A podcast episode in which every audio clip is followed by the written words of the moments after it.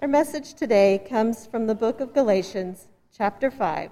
Hear these words For freedom, Christ has set us free.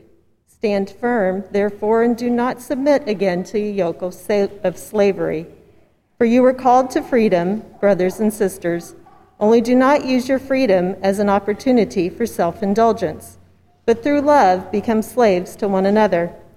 For the whole law is summed up in a single commandment you shall love your neighbor as yourself. If, however, you bite and devour one another, take care that you are not consumed by one another. This is the word of God for the people of God. Thanks be to God.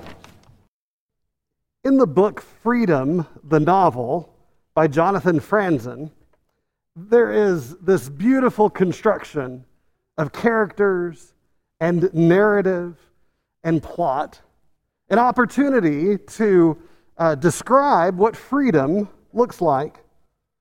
Uh, is a master of dialogue and character development. And as we read the book, Freedom, the novel, we hear of characters who leave home, who end marriages, who um, abandon children, who sally forth bolstered by various uh, drugs and alcohol, and change jobs all in the exercise of their freedom. In fact, their uh, slavery might actually be humorous if the topic of freedom wasn't so serious. I wonder if you've ever felt that way. Can you remember back to those moments when you were a kid? Uh, maybe you are that kid right now. You remember being constrained by everyone around you. There were rules about chores, there were expectations about uh, how late you could stay out at night. And even when you got that car to drive, there were more expectations and more constraints on your freedom. Do you remember that day uh, when you moved off to college or moved out of the house and started your career? H- however, that happened for you, that moment when you realized there was nobody else who was going to make claims on your freedom. You could stay up as late as you wanted to. You could eat whatever you wanted to. You could invite people over at any hour of the night. You were truly free until that next morning when the consequences hit, when the tiredness, the overwhelmedness began to hit. And after, I don't know, a, a few semesters, uh, maybe a few years, you got to the point where you realized, I can do anything, but I shouldn't. Maybe you graduated, got a job, and you found yourself married and all kind of in the middle of the rat race. And you got to that point where you looked in the mirror in the bathroom in the morning, and your face looked more and more like your father's or your mother's. Now you began to realize that you can't do can't do anything you want, but rather you got to go to work cuz the mortgage has to be paid and the health insurance. And then when you really start thinking about freedom and you realize for the last 10 or 15 years you've celebrated Thanksgiving with people that you didn't want to celebrate Thanksgiving with now I've gone from preaching to meddling. Freedom is such a powerful topic. Um, philosophers say that there are two kinds of freedom there is freedom from and freedom to. This is best popularized by uh, Irving Berlin as he uh, writes about freedom.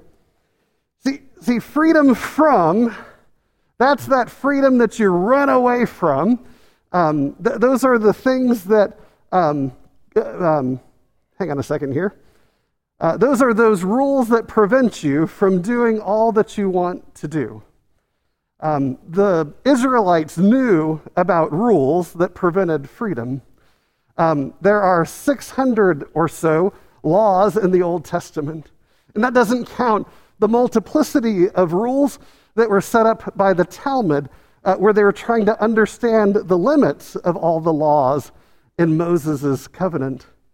Uh, that freedom from is something that we yearn for. It is the freedom that we begin to see as we become adults. It is that concept of, I am a slave to no one. But in being a slave to no one, are we a master of our own destiny? That's where we begin to talk about freedom too. This positive freedom is the freedom to control and to direct one's own life, to make their own choices, to head out on whatever purpose calls you to join. This is uh, sl- summarized as I am my own master. Now, to get the idea between uh, negative and positive freedom, if you would join me on a little bit of a metaphor, right? You're all in a car. You, um, you okay? You all have Teslas because you don't have to drive. Or you could act like you have a driver's you. And we are headed down the road and we are going. You, you pick and imagine the kind of car that you're driving, right? And we're getting up to a stoplight. And you, the instructions are that you should turn right.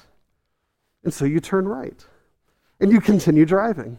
Now, you have a strong official, let's see, um, taste for, let's say, chocolate. And as you're driving down this road, uh, you come to an intersection, you need to turn left, but on the right hand side, there is the most amazing chocolate factory ever. Now, if you uh, go to the chocolate factory, you will certainly be late to your appointment. Yep, I see some of you, you're already doing this.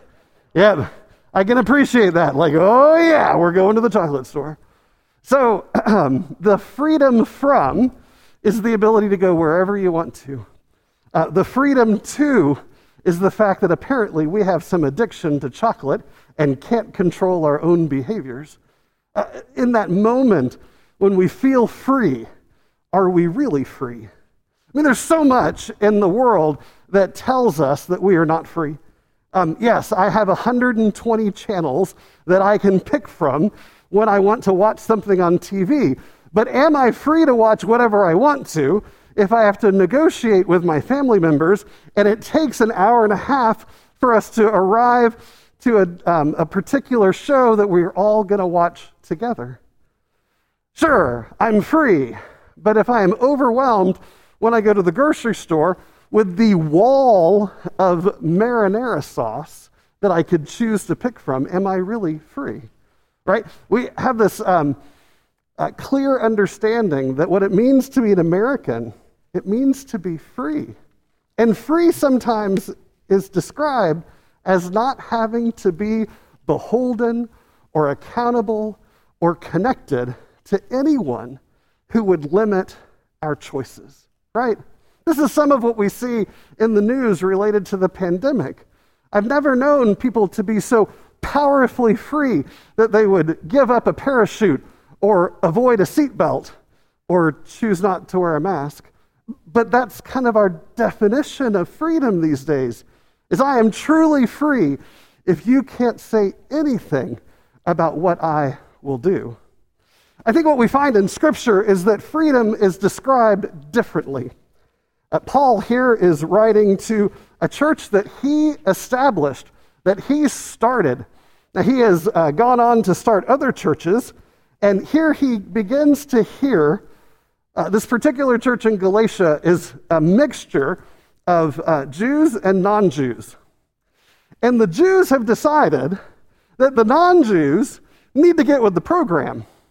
There are certain things that you have to do when you join the synagogue. I will not be going into detail today about some of those things that are required it's uh, minor surgery if it's on someone else, it's major surgery if it's on you. I'll let you read there for yourself in Galatians. Um, there are also other observances of holidays that have to be kept. Uh, there are a number of rules that have to be kept. But see, uh, Jesus came to set those rules aside, not to do away with them, but to, instead of having the law um, we are, are set under the law of grace. And so uh, these um, Jewish Christians are trying to convince the non Jewish Christians that they need to, you know, kind of get with the program. And so Paul writes uh, the letter um, that we call uh, Galatians uh, to that church and tries to encourage them to understand that they need to stand firm in the liberty by which Christ has made us free.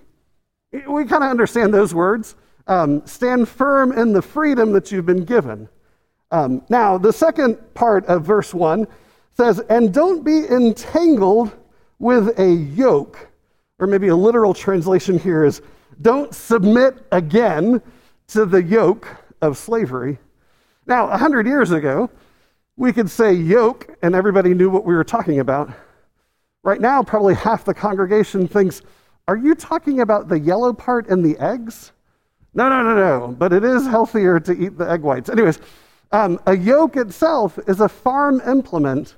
It is a uh, usually a wooden um, uh, tool, a wooden um, collar that is worn to put two oxen together to assure that they will pull in the same direction.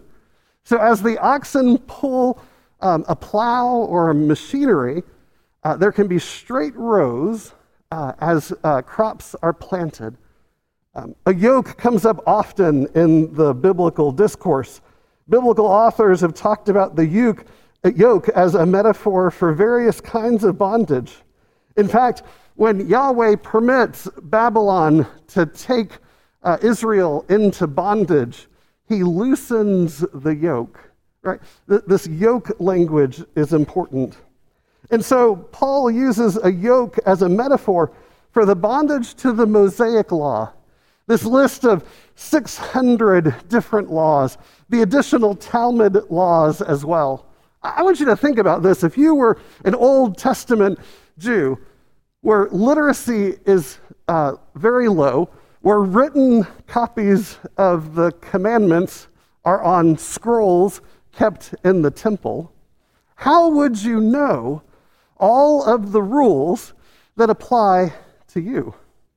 In fact, biblical scholars, as they go back and do archaeological work to um, understand more of the Talmud, were surprised that there were rules that the scholars were unaware about. How in the world would you be able to live in a righteous arrangement with God if you never knew all the rules that applied to you. In our illustration about freedom from and freedom to, apparently the directions for driving are so strict that you may not actually know where you're going. But Jesus comes to set us free, to set us free by subjecting us uh, to the rule of grace rather than the rule of law. Remember, uh, Jesus uh, tells us that he sets us free. Uh, in fact, it's a really kind of interesting moment. Uh, it happens in John chapter 8, uh, where Jesus tells the disciples, um, If you follow my commands, if you continue in my word, the truth will make you free. Now, the disciples, in great indignation, say, What? We have never been enslaved to anyone which, if you're a biblical scholar, is hilarious because uh, first it was the Assyrians, then the Egyptians, then the Babylonians, and currently, when Jesus is talking to the disciples, the heel of Rome's boot is on Israel's neck. Yeah, y'all been free for a long time, right? It's also true for us that we find in the midst of our world that we live in that we pride ourselves on our freedom, but find that we are constrained and restricted in so many places. Freedom is powerful. Freedom is a story that's been important to the people of God forever. Um, we have to come to a realization that our freedom, freedom defined by God, freedom defined by the Bible, is not um, a, a powerful sacrifice won on a battlefield, but rather freedom is a gift given to us when we decide that we'll follow Jesus. That freedom uh, does not mean that we can do anything that we want, but rather freedom means that we desire what God desires. Freedom means that we want to be free from sin and the consequences that come with it. Freedom means that we want to be yoked with God because who we are is better when we're with God. That God invites us uh, to be a part of a holy nation where everyone gets to be a priest. Uh, in the Passover Seder, w- which is coming up here soon, uh, we'll celebrate it here during Holy Week. We call it Maundy Thursday.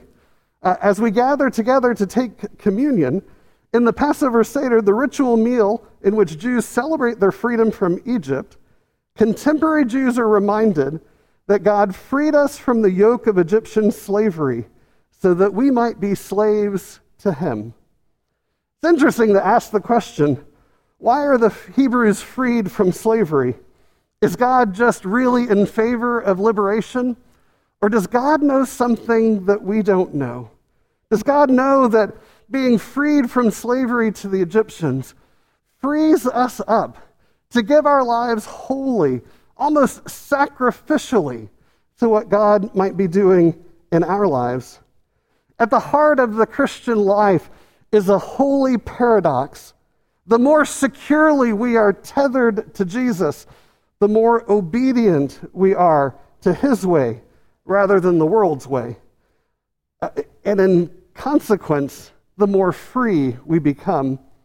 Or, as Jesus puts it in John chapter 8, if the Son makes you free, you'll be free indeed. But oftentimes in the church, we spend a lot of time talking about freedom from freedom from sin, freedom from hell, right? I often refer to this line of thinking as fire insurance, right? We show up at church, we sign on the dotted line, we say all the things that need to be said because we want to escape, as John Wesley would have said, to flee from the wrath to come. But really, is faith just about fire insurance? Once you get the policy in your hand, what will you do with your life now that you don't have to be afraid of that fiery pit at the end of all time? Well, that's where freedom too comes in. Freedom for. Freedom to create a world where there aren't haves and have nots. Freedom to create a world where uh, we love Jesus and love our neighbors. Freedom for where chaos might be. We're willing to bring love and grace into those places. Sure, freedom from is important, but freedom for is more powerful. I can't tell you how many times I have found churches and Christians and disciples who are clear in understanding that they are freed from the punishment of sin, but they have yet to imagine what that freedom allows them to be free for. Sometimes we think that we are um, bound up in an identity, bound up because we live in this zip code, bound up because our profession is this, bound up because we are married, because the kids are still in the house, because the mortgage is still over our heads, because we're stuck in a two-year commitment to AT&T. Oh, sorry. That did that come out? Uh, we like to think that our identity is bound up in the things that hold us, uh, that keep us, that constrain us. But what would it be like for us to realize that we are set free? And not only set free, but set free for a purpose. Finding that purpose is an amazing moment. Some people say that there are two great days to celebrate the day that you were born and the day that you realize why you were born. In the name of the Father, the Son, and the Holy Spirit, amen.